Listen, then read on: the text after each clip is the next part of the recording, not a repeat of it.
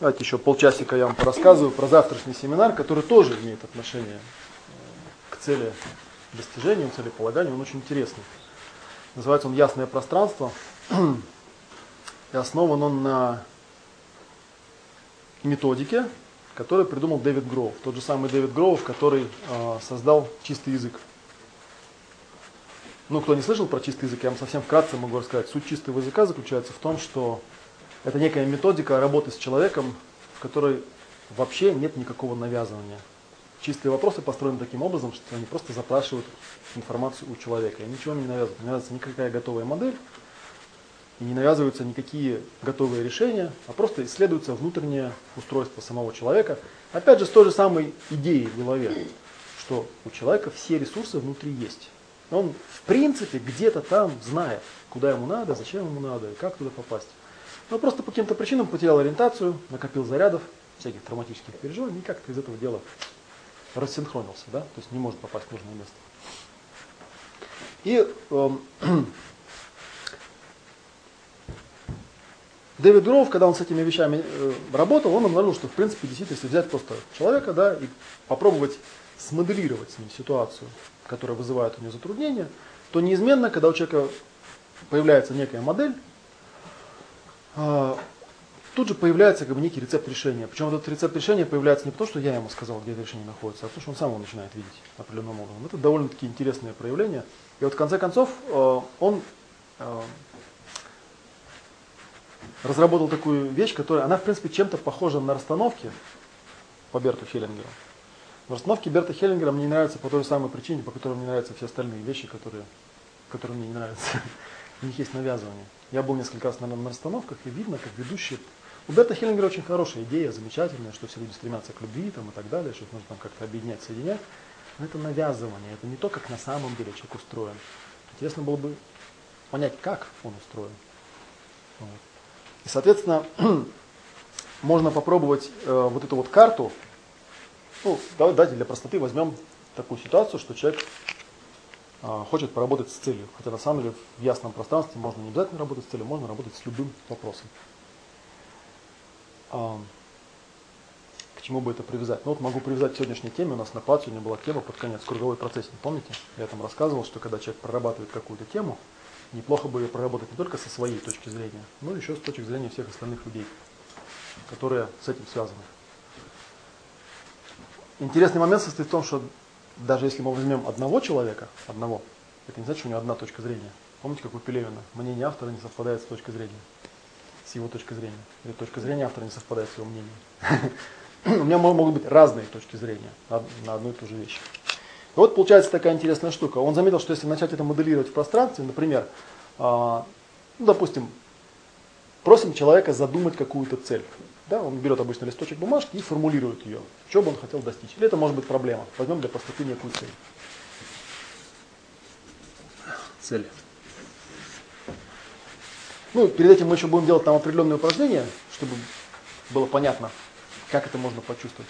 И потом он просит его в комнате, как и в расстановках это делается, найти место, физическое местоположение, которое по ощущениям похоже, ну как-то ассоциируется или соответствует вот этой вот цели, которую он сформулировал. Да, ну эта цель может быть, я не знаю, помню, не один товарищ, какая-то демонстрация есть на этом. в Яндекс Видео у меня выложено. Ну, взял листок бумаги, говорит, ну ладно, окей. Взял лист бумаги, написал «хочу миллион евро». походил, походил по комнате, как бы, ну, нашел какое-то местечко, говорит, ну, как-то вот здесь, мне кажется, вот он должен быть вот миллион евро. Повесил туда миллион евро. Это шаг номер один, да, размещение цели в пространстве. Я уже просто проскакиваю сейчас, потому что там есть определенные упражнения, человек объясняет, как эти места находятся.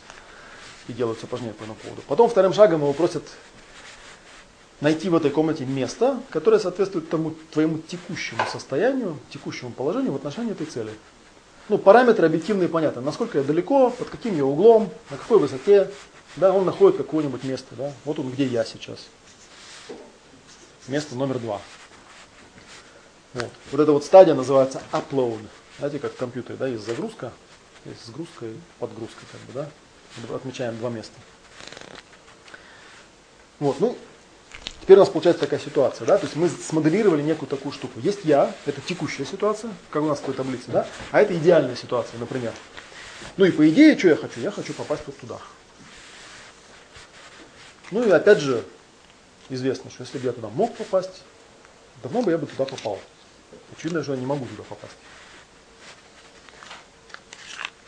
Ну, у меня есть здесь какое-то представление об этой цели, да, я могу с этой точки зрения посмотреть на эту цель, там что-то заметить о ней, загрузить какую-то информацию сюда, но этой информации недостаточно для того, чтобы попасть туда. Но есть интересное такое наблюдение, что есть другие места, есть некоторые места, из которых я могу попасть, в, то есть в которые я могу попасть из этого места. Допустим, некое место номер три.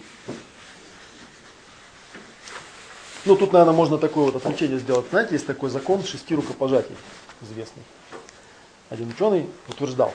На самом деле это математическая теория, но она обычно известна в популярном ее разрезе, что каждый человек на планете Земля знаком с любым другим человеком через шесть рукопожатий, через шесть личных знакомых. И проводили эксперименты, брали, допустим, какое-нибудь письмо, заезжали куда-нибудь в Центральную Африку, там бог знает куда, там вообще какую-нибудь деревню глухую, как бы, да, и раздавали жителям там 20 конвертов, которые нужно было доставить, допустим, какому-нибудь там профессору в Австралии. Но с одним условием. Это письмо можно передавать только человеку, которого ты хорошо знаешь лично. И из этих там, ну, раздали, допустим, 100 таких писем в самых-самых глухих местах.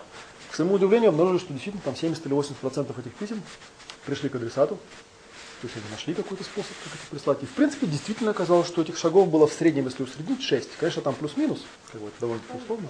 Но в принципе, да, оказалось, что в общем как бы то есть походил, походил человек в деревне, там, потом вспомнил, что у него какой-то родственник там в городе есть. Ну, отдал этому родственнику. Тот так походил, походил, вспомнил, что у него знакомый в университете в местном месте. Отдал этому человеку.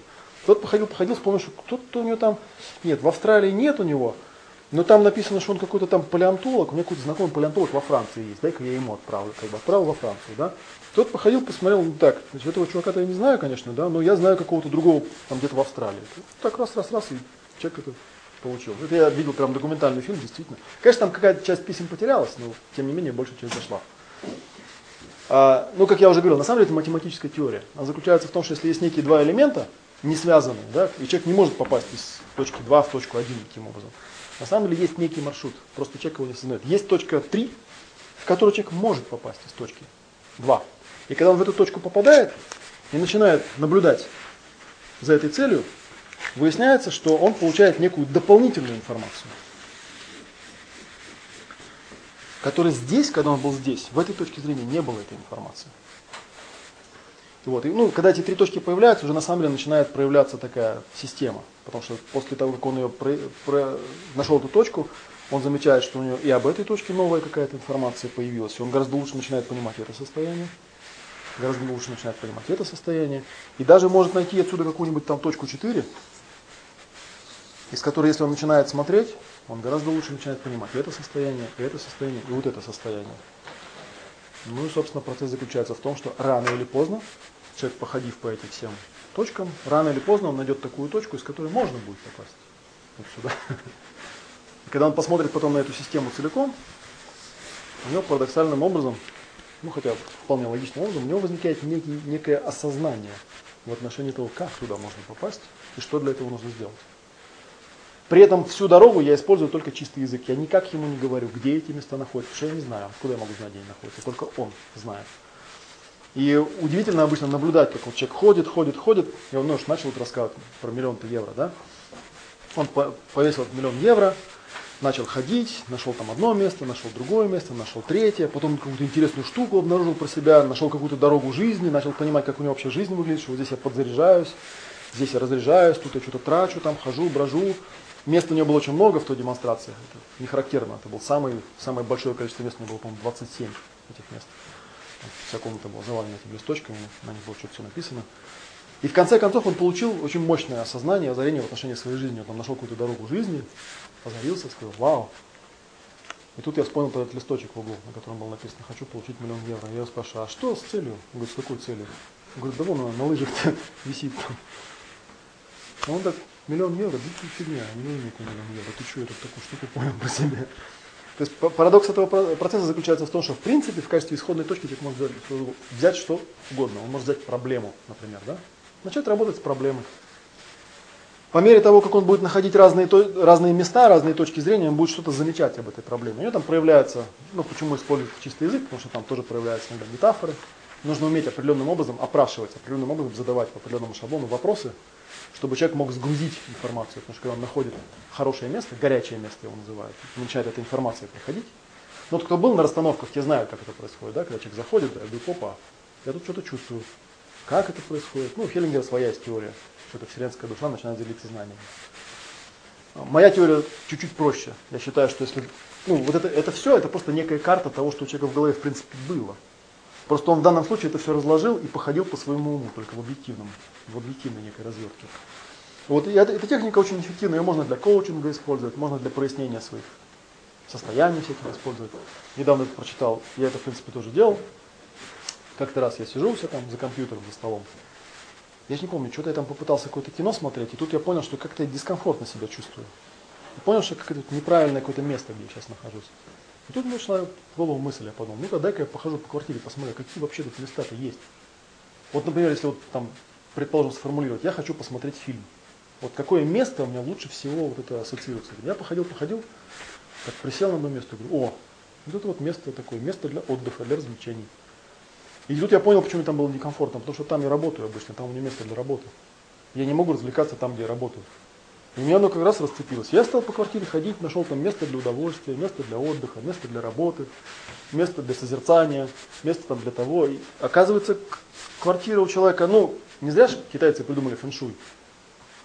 Только опять же, фэншуй описаны некие готовые законсервированные принципы. Да? Понятно, что если у тебя вот так угол стоит, наверное, тебе не очень приятно. Как бы, да? Но, наверное, лучше ориентироваться все-таки не то, что китайцы написали, а на то, что ты чувствуешь просто и все.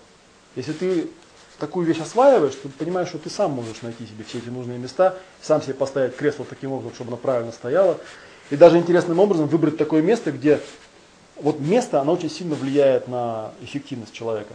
Когда у нас вот семинар по символическому моделированию был, я рассказывал про это чистое начало, помните, там в начале, когда клиент, когда, когда сессия начинается, клиент спрашивает, где бы ты хотел в этой комнате сидеть? И люди, которые новички, они не понимают, что от них хочу. А люди, которые знают, они знают, что результат сессии кардинальным образом зависит от того, где человек сядет. Потому что тоже есть какой-то внутренний фэншуй. Вот сядет человек там лицом к окну, как бы, да, и не будет никакого результата. А сядет как-то вот по-другому, и будет. И потом его спрашивают, а куда бы ты посадил меня? И уточняют, на правильном ли расстоянии, на правильной ли высоте, и под правильным ли углом. И человек, когда вот здесь эти места начинает находить, он там становится, да, там, формулирует цель, повесил ее, да, становится, говорит, вот это вот место, где нахожусь сейчас. Его спрашивают, ну и что ты замечаешь из этого места? Он говорит, я замечаю, что, ну как бы я знаю про эту цель, но что там написано в этом листе, я не могу прочитать. Она очень далекая от меня. Я вообще стою как-то странно, под неправильным углом, или там спиной. То есть человек начинает понимать, как у него вот это вот устроено внутри. Вот это вот э, маршруты, да, по которым он там путешествует. Очень многие интересные вещи можно прояснять. Ну и такими вещами с помощью этой техники можно много чего прояснять. Можно те же самые роли, кстати говоря, прояснять. Можно свои субличности раскладывать. Страшно штырит людей от этого всего дела. Можно разные свои точки зрения разбирать. Есть, в принципе, в НЛП, опять же, похожие техники, но они не чистого характера. Есть такой метод Волта Диснея, если кто-нибудь слышал где человеку предлагают сформулировать некий желаемый результат, а потом посмотреть там, с точки зрения реалиста, с точки зрения романтика, с точки зрения критика и с точки зрения там, еще кого-то. Но такому шаблон навязывается, говорят, что есть такие точки зрения, а здесь он не навязывается, человек сам их находит. Вот. Очень многие такие мощные результаты люди получают. Ну, кроме того, видите, этот процесс, он отчасти объективный. То есть человек действительно ходит, он взаимодействует с реальным окружением. Его очень интересно делать на улице. Найти какой-нибудь интересный ландшафт. вот Дэвид Гроув очень любил его делать в парке. Что в парке обычно много всяких прикольных мест. Там деревья какие-то, бугорки, там, ямки, ручейки, мостики там, и так далее. И когда человек начинает работать, происходит очень удивительная такая штука, которую еще давным-давно я описывал Юнг, был такой ученик у Фрейда, он называл ее синхронизмы. Это когда Вселенная начинает тебе давать, она говорить с тобой начинает. Когда человек видит что-то, да, я помню, я делал в Горном Алтае как-то раз, нашел себе такую равнинку там возле э, реки. Какие-то волны такие интересные там лежали. Ну, я там что-то там стал моделировать. Вот интересным образом, да, я там нашел какой-то валун, то есть нашел какую-то штуку, куда я хочу прийти, нашел какое-то свое текущее состояние, и вот стал, значит, ходить, искать, какие тут еще места есть. Вот я иду, иду, иду, захожу, и вдруг понимаю, что зашел, ну, такой потухший костер, такой кострище, как бы, да. Я на него смотрю, и тут я понимаю, что это за костер. и почему он здесь. И о чем вообще этот костер, что он обозначает для меня. Я из него выхожу, как бы, да, и понимаю, хм, а тут совсем другое место. Вот я отошел на шаг, я уже этого не чувствую. Зашел обратно, опять чувствую. Вот я потом долго мимо проезжаешь, это я даже не помню, где это место, там берег Бии, Бия, там такая речка есть, я помню эту равнину, там, там разложен очень интересный аспект моей жизни. Ну, то есть вот это частенько, кстати, на улице и делают, когда практику мы делаем на семинаре. Собираются втроем, идут. И техника такая достаточно простая, уже, ну, как вы уже поняли по моему рассказу, можно делать самому, с собой. А с ведущим всегда интереснее, потому что ведущий там может замечать некоторые вещи, которые сам не замечаешь. Ну, такая штука. Ну, Дэвид Гроув, он в свое время э, построил себе, он там в Америке в основном работал, у него было такое ранчо, и он там на ранчо себе построил, ну, что там обычно у людей встречается там, всякие курганы, мостики, речки, гротики там, опушки, да, он такой построил себе ландшафт, и он любил очень там работать. А я помню, вот недавно э, в Касимове, когда мы работали, вот на интенсиве, там, я его заприметил это место давно, там было такое место, такой участок, где, видимо, кто-то начинал строить дом, а потом они бросили. И там что-то только полуразваленный дом был, какие-то доски, ямы какие-то накопаны, какие-то штуки всякие валялись. Ну, интересно поисследовать. И потом я проводил, там в ЖЖ есть ссылка, писал там этот товарищ Илья Беликин из Владивостока. Он там описывал эту сессию, потому что на самом деле он там, он разложил там всю свою жизнь вообще. То есть вот, причем прикольно было, что на природе очень часто бывают моменты, когда начинаешь, когда начинаешь взаимодействовать. Там была какая-то огромная куча песка, а в ней была какая-то непонятная нора, куда-то уходящая вдаль. Вот. И он на, этой, на эту гору зашел и в эту нору провалился. И когда он провалился, у него случилось озарение. Он сказал, я знаю, что это за нора и что она обозначает. Потом сидел, вытряхивал, долго мне рассказывал, что это за нора. Потом мы ходили, ходили, нашли какую-то там, то ли могилку, то ли непонятно чего там, да, ну, а, я знаю, что это такое, сейчас я тебе покажу. Вот. То есть, когда находишь какой-то интересный ландшафт, очень бывают интересные результаты. Происходит синхронизм. То есть природа начинает тебе тоже подсказывать. У человека есть такое свойство, как бы, да, это свойство, свойство называется, ну, ФСИМ, это на профессиональном жаргоне называется психоактивность. Когда простые предметы вокруг вдруг начинают тебе какие-то уроки давать. Там делаешь чистое пространство, прилепил какой-то листочек на стенку, говоришь, вот моя цель, она раз отвалилась. Человек смотрит, говорит, я понял, почему она отвалилась, как бы, да, я понимаю, почему она там теперь лежит. То есть такие вот вещи. Техника достаточно простая, интересная, можно использовать самому, и можно прояснять очень-очень много аспектов. И она, кроме того, еще избавляет от вот этой вот такой как бы трудности, которые часто бывают у людей. Когда в уме чего-то делаешь, много слишком, знаешь, заморачиваться. Ну, потому что это все в уме, там что-то крутишь, вертишь какие-то слова, там, переживания, там, да, что-то. Иногда хочется вот взять как-то, да, вот такой как-то разложить. Потому что ты когда все это раскладываешь, мы помню потом с Ильей, когда всю эту жизнь разложили, он на все это посмотрел, вышел оттуда, посмотрел на все это дело. И там даже был такой смешной синхронизм, потому что перед этим мы с ним делали обычную сессию. И он попал в какое-то такое состояние, такое достаточно позитивное состояние, он его описал, как будто бы я сижу на обочине дороги, он сказал. Не помню, наверное, мы делали сим с ним. И вот мы с ним выходим, а там, естественно, дорога идет, как бы, да? Он говорит, мне хочется по этой дороге сейчас пойти. Ну, пойдем. Пошли по этой дороге. Он шел, шел, шел, потом сел. И он сидит и так издалека смотрит, мы отошли на метров на 30 этого места, он так смотрит, да, говорит. И причем, говорит, я так сижу на дороге и смотрю, вот там он прошлая жизнь моя есть. Там видишь, там какой-то ржавый вагончик валяется, там вот.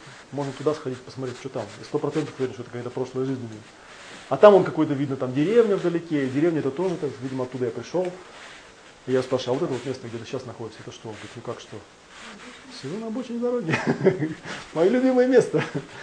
Вот. То есть такие вот вещи даже глобальные проясняются. Я потом эту технику, кстати, использовал, использую сейчас в семинаре «Ясные роли и цели». Потому что когда человеку хочется именно получить вот полную раскладку всех своих там встроенных ролей, да, и как у него все это внутри там разложено, это очень трудно делать в голове. Это еще заметили давным-давно, кто-то интересовался, там в гештальте есть, например, такое понятие горячий стул, да?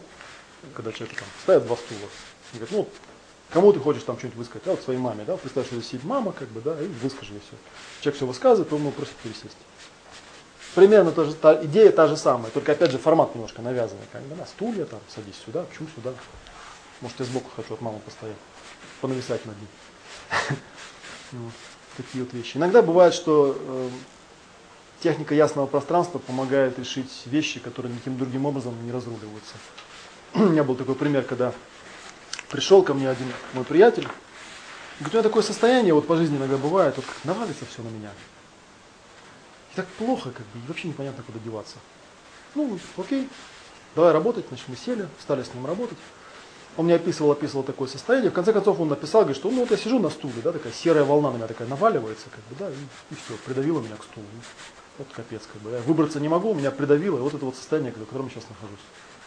Я какие-то начал там вопросы задавать, а ничего не меняется. Вот волна, я под ней, привалила меня.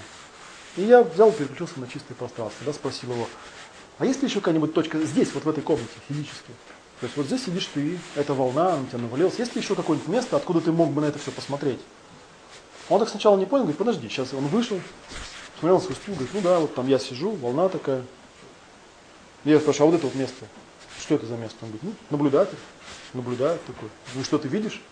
Ну, вижу чувака, волна на него навалилась там и так далее. То есть понимаю, что, ну да, и потом мы с ним стали ходить и нашли там место на волне, под волной, за волной, там сбоку от волны, вообще там. И в конце концов он такой получает озарение. Ну, у него это на самом деле была совершенно практическая такая вещь. Он, э, он сам русский, а живет в Испании. Ну, то есть иммигрант такой. И он такой очень любит бороться за справедливость. Когда он видит, что там кого-то обижают, он сразу на грудь. Он говорит, меня так всю жизнь учили. Если возникает проблема, нужно брать ее на грудь. И вот бывало, как возьму на грудь, и вот лежу под этой серой волной. И мне в голову не приходит, а почему брать? Ну можно же выйти, можно постоять сбоку, посмотреть, например. Почему там-то обычно не пускаю на себе там, куда я надо. Можно вообще на волну залезть, постоять на волне, посмотреть, почему нет. Можно в сторону отойти. То есть он разблокировал некий такой очень сильный шаблон, который по жизни его очень сильно беспокоил, что вот я как бы один только шаблон у меня вариант есть. А теперь я могу выйти, я могу выйти и посмотреть. Да? Вот есть моя цель, вот есть состояние. Я себя чувствую полным дураком вообще в отношении этой цели. Окей, это просто состояние. Э, Дэвид Гроув такую интересную штуку он говорил, э, сформулировал. Он сказал, в чистом пространстве мы прошлое человека гвоздиками прибиваем к полу. Потому что он тут описал это состояние, а потом вышел из него. Ему гораздо легче на него снаружи посмотреть. И у меня, помню, одна дама была, тоже такой прикол есть. Мы с ней делали у меня вот, э, вот эту вот расстановку в комнате, а у меня в комнате такой ковер лежит посередине. И она такая в конце говорит, никогда не думала, что от простого ковра может так штырить. Потому что вот реально, говорит, я вот здесь вот стою, вот здесь мне плохо, как бы, да, вот сюда отхожу, в другое место, здесь хорошо. Хотя разумом я понимаю, что это просто ковер, просто в комнате, и ничего не происходит. Это просто два разных физических места. Но я сюда вот захожу, понимаю, что тут плохо. Сюда захожу, понимаю, что тут хорошо. Из этого могу сделать некий вывод, как бы, да, куда мне идти, зачем идти, и вообще к чему это все может привести. Вот, и в итоге там она очень многое увидела из такого, что мы даже в качестве цели не ставили в той сессии, с которой мы работаем. То есть тоже вот такая интересная техника, она в отличие от, ну, в какой-то степени, может, даже дополняет эти вещи. Тоже, видите, есть понятие цели, тоже там проясняет человек какие-то вещи, понимает свои потребности, видит текущую ситуацию. Так, заканчиваем. Да, я уже практически закончил. Ну, в принципе, то, что я хотел сказать, я вам рассказал. Выгода этого процесса в том, что его можно делать самому, что он сравнительно легок по сравнению с другими техниками, которые предлагают человеку как-то там в уме что-то себя анализировать, работать с ощущением. Здесь все достаточно объективно. Человек просто заходит в определенные места и чувствует определенные состояния. Вот. Ну и, собственно, и все. И дальше у него эта система сама как-то собирается, он там что-то начинает понимать. Обычно очень интересно, когда начинаешь работать, ну, человек еще как бы не, не сразу вкатывает как бы в тему, да, он как, поначалу с сомнением ходит. Меня помню один в Киеве товарищ поставил там достичь просветления. И комната такая была интересная, там какой-то был дизайнерский такой подвальчик со странными всякими штуками. Посередине стоял такой огромный черный куб, это был туалет. И вот он ходил, ходил, ходил, ходил. Кстати говоря, на этом, вот в объявлении, которое мы писали, в рекламке, там была его история успеха. Потому что когда он после семинара, я спросил, какой отзыв, он говорит, ну, во-первых, большое спасибо дизайнерам вот этого помещения, потому что они сделали карту моей жизни. Я не знаю, как они это сделали, но почему-то вот здесь все, все элементы, они, они четко, все совпало. А там такие были странные, там были высокие потолки, в них были какие-то ниши. И когда я увидел, как люди стали, ну, такая, вот так, ниши роста. Люди стали туда залезать, там залезают в эту нишу. Говорят, а, точно, я понял, вот что это за место. Вот. А этот товарищ с просветлением, да, он в конце концов все это обошел. И говорит, какая фигня это просветление. И, и на это я морочился пять лет. То есть такие бывают вещи. Ну или разные другие вещи. То есть здесь, как в общем-то и в символическом моделировании, как бы нет какой-то такой однозначной однозначного ограничения, с чем можно работать, с чем нельзя работать. Работать, в принципе, можно с чем угодно. То есть, если, коль скоро человек может сформулировать некую начальную точку, можем ее взять и от нее стартовать, а дальше это может быть проблема, это может быть цель, это может быть какой-то вопрос, это может быть какое-то состояние, это может быть желаемое состояние, может быть нежелаемое состояние. Мы от него стартуем и начинаем как бы вот эти вот места искать. Находим, находим, постепенно человек начинает все лучше, лучше, лучше понимать. Ну, по поводу этих вещей, там действительно в Яндекс Видео у меня есть несколько демонстраций очень классных. Я, кстати, сейчас подумала. В ЖЖ можно найти Как, как важно найти место, где спишь, да? Да, очень важно. Это может кардинально поменять качество сна, качество работы, Жизни. качество жизни. Организм как Потому что это фэншуй. То есть его же зачем-то придумали. И, он, и этот фэншуй, он именно, то есть, понимаете, каждый раз, когда я это читаю у кого-то, там написано надо так, надо так, это, это им надо так, это они придумали. Я не знаю, почему они так придумали. Как бы. Может, они даже и правы. Я-то это, для них это правильно, а я-то хочу через себя это пропустить. То есть я не хочу брать чужой шаблон и как бы, да, к нему пытаться соответствовать. Потому что наверняка там потом, потом выясняется какая-нибудь там Лилиан Ту выходит, да, и говорит, на самом деле весь тот фэншуй, про который тут пишут, это все лохотрон, как бы, да, вот есть настоящий фэншуй. А это все для лохов там придумали просто, чтобы бизнес не снимать. который я написала, да? Ну, ну да, который я написал, естественно. Э, Мы можем от этого избавиться, мы можем напрямую получить информацию прямо из себя. Где находится там то место, ку- куда мне нужно попасть там, и так далее. Можно всякие вот такие интересные карты составлять. В принципе, у меня все на сегодня, пожалуй. Спасибо большое.